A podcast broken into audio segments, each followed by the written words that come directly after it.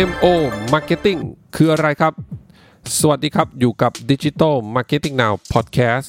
Podcast ที่จะคอยอัปเดตข่าวสารเกี่ยวกับ Digital Marketing กับคุณทุกเช้านะครับ อยู่กับผมเบิ้ลณรงยศครับ วันนี้ผมมีเรื่องเกี่ยวกับ OMO Marketing มาฝากกันนะครับ ซึ่งเป็นข้อมูลที่ผมอ่านเจอจาก Brand Age นั่นเองนะฮะแต่ก่อนที่ผมจะอธิบายเรื่องของ OMO Marketing เนี่ย ผมต้องเล่าถึงคำคำนี้ก่อนนะฮะซึ่งเป็นอีกคำหนึ่งนะครับ เพื่อทุกท่านจะได้เข้าใจที่มาที่ไป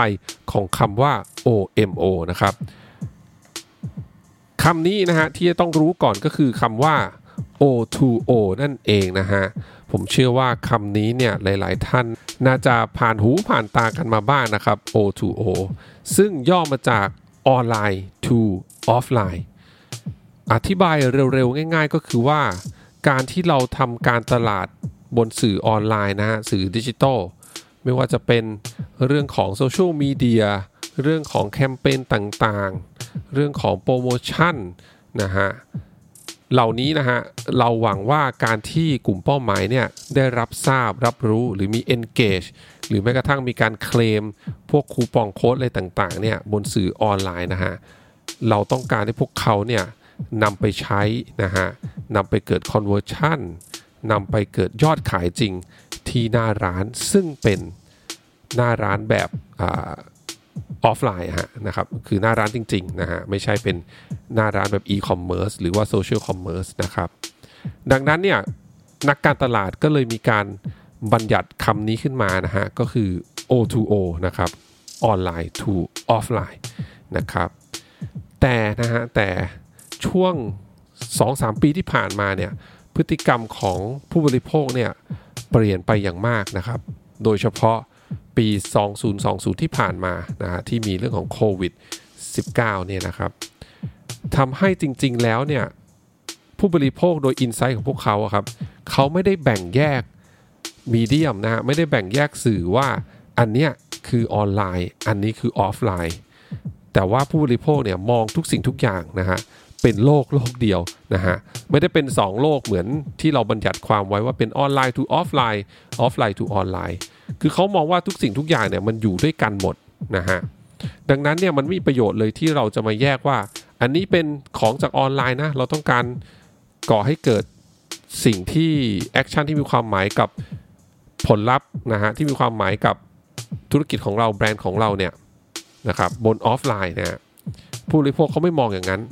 ดังนั้นเนี่ยจึงเป็นที่มาของ OMO นะครับ หรือ Online Merge Offline นะครับ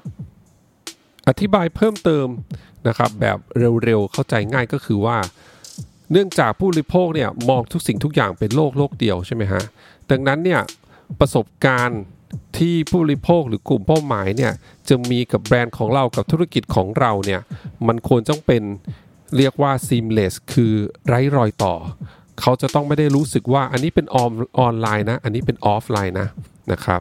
ยกตัวอย่างง่ายๆนะฮะพฤติกรรมที่เรียกว่าเบสิกที่สุดสำหรับผู้บริโภคยุคนี้นะ เวลาที่เขาอาจจะเดินไปที่หน้าร้าน แล้วก็เจอสินค้าอันหนึ่งนะชิ้นหนึ่งนะครับเขาอาจจะสนใจแหละนะฮะแต่ทุกวันนี้เนี่ยทุกคนสามารถที่จะหาข้อมูลเพิ่มเติมได้ ผ่านบนมือถือที่อยู่ติดตัวทุกคนอยู่แล้ว ดังนั้นเนี่ยเขาก็เพียงแค่กดดูนะฮะในมือถือของเขานะครับ ว่ามีสินค้าแบบเดียวกัน แต่ราคาดีกว่าหรือเปล่าในช่องทางออนไลน์แบบนี้เป็นต้นนะครับ ถ้าเขาเจอก็อาจจะมีสิทธิ์ที่ว่าเขาอาจจะโอเค ยอมที่จะรอหน่อยราคาถูกกว่า แล้วก็ส่งถึงบ้าน แทนที่จะซื้อเลยนะครับ หรือเขาอาจจะดูข้อมูลละราคาก็ใกล้เคียงกัน หรือแทบจะเหมือนกันเลย แต่อยู่ตรงนี้คือซื้อไปแล้วก็ได้เลยทันที ก็อาจจะตัดสินใจซื้อเลยนะครับ อีกตัวอย่างหนึ่งที่เห็นได้ชัดก็คือว่าหลังจากการระบาดของโควิด -19 เนี่ยฮะบางร้านอาหารเนี่ยก็ปรับเปลี่ยนนะไม่ได้มีการให้เมนูกับเป็นเล่มฮะเมนูเป็นเล่ม กับคนที่เข้ามาทานที่ร้านแล้วนะครับ แต่ให้สแกน QR code เพื่อจะดูเมนูผ่านบนมือถือของแต่ละคนเองของลูกค้าแต่ละคนที่เข้ามานั่งกินในร้านนะครับ ก็เป็นอีกหนึ่งวิธีที่จะลดความเสี่ยงในการแพร่กระจายโควิด -19 นะฮะดังนั้นเนี่ยแบบนี้ฮะนั่นฮะเขาก็จะไม่ได้มองว่าไอเมนูที่เขาดูอยู่เนี่ยมันคือสื่อออนไลน์นะนะฮะแล้วเขากำลังนั่งอยู่ที่ร้านออฟไลน์กำลังจะสั่งอาหารแบบนี้นะฮะเพราะว่าอย่างที่บอก มันไม่ได้เป็นการแยกโลกสองใบอีกแล้ว มันคือทุกสิ่งทุกอย่างเป็นแบบไร้รอยต่อนะฮะออนไลน์ merge ออฟไลน์นะฮะก็ผมขออธิบายสั้นๆ เร็วๆ อย่างนี้ละกันนะ ให้